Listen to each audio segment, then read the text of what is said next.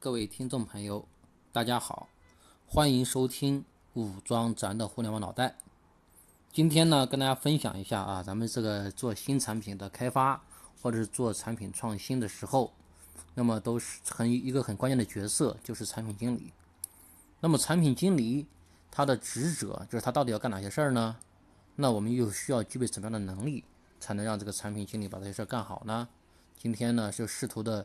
借鉴一下腾讯的这个产品经理的能力模型，跟大家回答一下这个问题。先说产品经理的职责哈，产品经理主要干哪些事儿？其实我们简单来说的话，高度抽象，把它可以分为两大类。第一个是定，确定、决定、做决策；第二个是盯，就这个盯着它把它完成，就催促，就做执行。那么定呢？定哪些呢？第一个。定你的市场，对吧？你在一个什么样的市场，面向要面向一个什么样的一个人群？那么人群呢，就说定用户，对吧？定用户的需求，它的痛点是什么？那么同时呢，你再看看这个市场上还有哪些其他的玩家要进行竞品分析，对吧？要定这个竞品定标杆儿。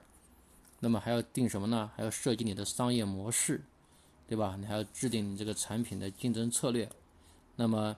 你还要制定它的这个功能规划图，你还要制定进行这个产品的呃设计，就是这个展现方式的设计和交互方式的设计，这个是定这一部分内容。那么盯呢？盯什么呢？当然是要紧盯的整个产品开发的全过程，就是我我们设计的这些东西，对吧？前面定的这些东西，实际上做出来是不是这么回事儿？包括产品的整个开发的过程，包括产品的发布，包括产品后面是如何推广的。产品是怎么样运营的，对吧？那么很重要的要盯这个产品的数据表现，那么还要从这个客户和真实的使用者那里收集反馈，那么不断的进行产品的这个升级迭代，整个过程呢，其实有很多都是项目管理的内容，这个就是要盯的部分。所以说，我们根据这个产品经理的两大职责哈，那我们看看腾讯它的这个产品经理能力模型。那大家都知道，腾讯呢是一个产品经理文化特别重的地方。对吧？马化腾都说自己是产品经理，那郑晓龙也是中国这个教父级的产品经理人物。那么腾腾讯呢？他为了这个产品经理在内部的这个呃升职啊、发展呀、职业生涯的发展，这个有一个很好的一个成长性。那么他就制定了一个产品经理这样的一个序列、一个等级。那么也定了每个他的一个能力模型。那么对于那个等级呢，今天不想跟大家说太多，那个。那个梁宁老师啊，大家也知道了哈，在这个互联网产品圈儿是特别有名的一个人。那他在网上也有这样的一些分享。那么我们今天主要来看一看产品经理需要具备哪些能力。那么腾讯呢，把产品经理的能力分成四大类，一类是通用能力。什么是通用能力呢？比如说你的学习能力，对吧？你的执行力，你的沟通能力，你的这个。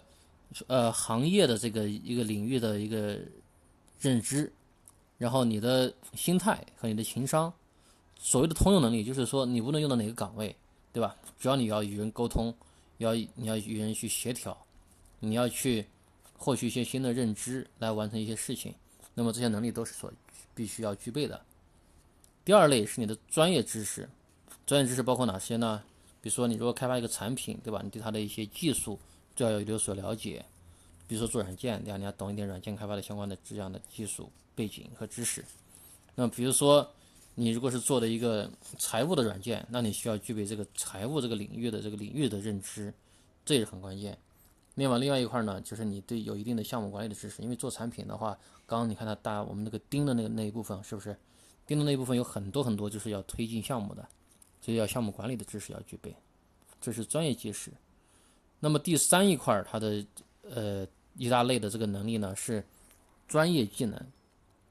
专业技能包括哪些？这个这个其实是指的产品设计和产品规划这个专业领域的知识和能力。比如说你要规划产品版本，对吧？然后进行这个产品路线图的这样的一个规划和设计。比如说你要设计这个呃产品的这个界面，对吧？UI 交互这个要设计能力。那比如说你要分析这个产品的所面向的市场，刚刚刚说了，我们需要做市场分析啊，做竞品的调研啊，要具备这样的一些能力。那么你还要把这个产品向外去沟通，对吧？告诉别人这个产品是干什么的，什么场景下用，帮他解决什么问题，如何去用等等一系列的这沟通的能力。那么还有数据分析的能力，对吧？你这个产品上线之后，用户量怎么样？用户的增长怎么样？用户的留存怎么样？用户的活跃度怎么样？运营活动取得的效果怎么样？等等。那么你要去分析，然后并且都通过这些数据呢来改进你的产品。那么还有一定的市场的营销能力，因为产品经理呢，他其实是一个就像一个 mini CEO，内外通吃的。你不但要对内，你还要对外，对外要去让你的产品有一定的影响、一定的知名度。对吧？你所以说你要有一定的市场营销和公关运营能力。那么再往下呢，你还有需要具备这个渠道的管理能力。渠道是什么时候用呢？比如说你产品要发布、要面向市场上的时候，比如说一个游戏产品，对吧？你要通过各种各样的渠道把它推到那个玩家的手上。那这也是产品整个生命周期，就是你都要管。就是产品经理，你既是产品的妈妈，也是产品的爸爸，他啥事儿你都得管。那么还有还有这个是。呃，客户的这样的一个互动啊、同理啊、调同理啊、洞察呀、调研啊这样的一个能力，那这也其实如果是深入去做的话，也是一个比较细的一个学问。那么这是第三大类，就是产品相关的这样的产品的相关的专业哈，专业技能。那第四类呢，你的具备的是组织影响力，这个其实更多的是用一些高级的产品经理的，就比如说产品经理的管理的，就是产品总监啊之类的。第一个，你要能够。有方法论的这样的建设，对吧？在工作中，怎么样的一套流程、一套工具、一套方法，适合我们把产品做得更好，可以避免我们，呃，让我们少走一些弯路，避免我们掉到坑里面。那这是一些方法论的建设，就是组织过程资资产的积累。用这个 PMP 的话来说哈。第二个呢，你知识的传承，那就是你要培养新人嘛。你是产品总监，你要带新的产品经理嘛，你要教他嘛，对吧？要把你的知识、经验、技能都传都交给他。这也是一种能力。第三呢，你要带队伍，带队伍的话，就是要把自己掌握的这些知识呀、信息呀，充分的让整个团队能够吸收，对吧？让他们也能够成长。那么你要人尽其才，各尽各就其位，各尽各展其能吧，就是大家的这个本身的这个才干以及他的潜力都能够充分的得到发挥和开发。那么这个就是说，腾讯的整个产品经理模型，它的四大板块，然后十六个能力项。再说一遍哈，第一个是通用能力，比如说学习、执行、沟通等等；第二个是专业知识，这个专业呢是指的你这个呃开发这个产品相关的技术呀、项目的管理呀，对吧？你这个领域，比如说你是财务软件，它财务财务知识。那么第三个是指产品的这个呃开发的这一套理论、这套知识，比如说市场调研、竞品分析等等的。然后运营啊，那么第四个是组织的影响力，就是你的领导力。那么这个是能腾讯的这个产品经理能力模型。好了，今天呢跟大家分享了产品经理他的职责，对吧？一个是盯，呃，一个是定，然后是盯。那么第二呢，产品经理这个能力模型，对吧？四个类别，然后十九个能力项。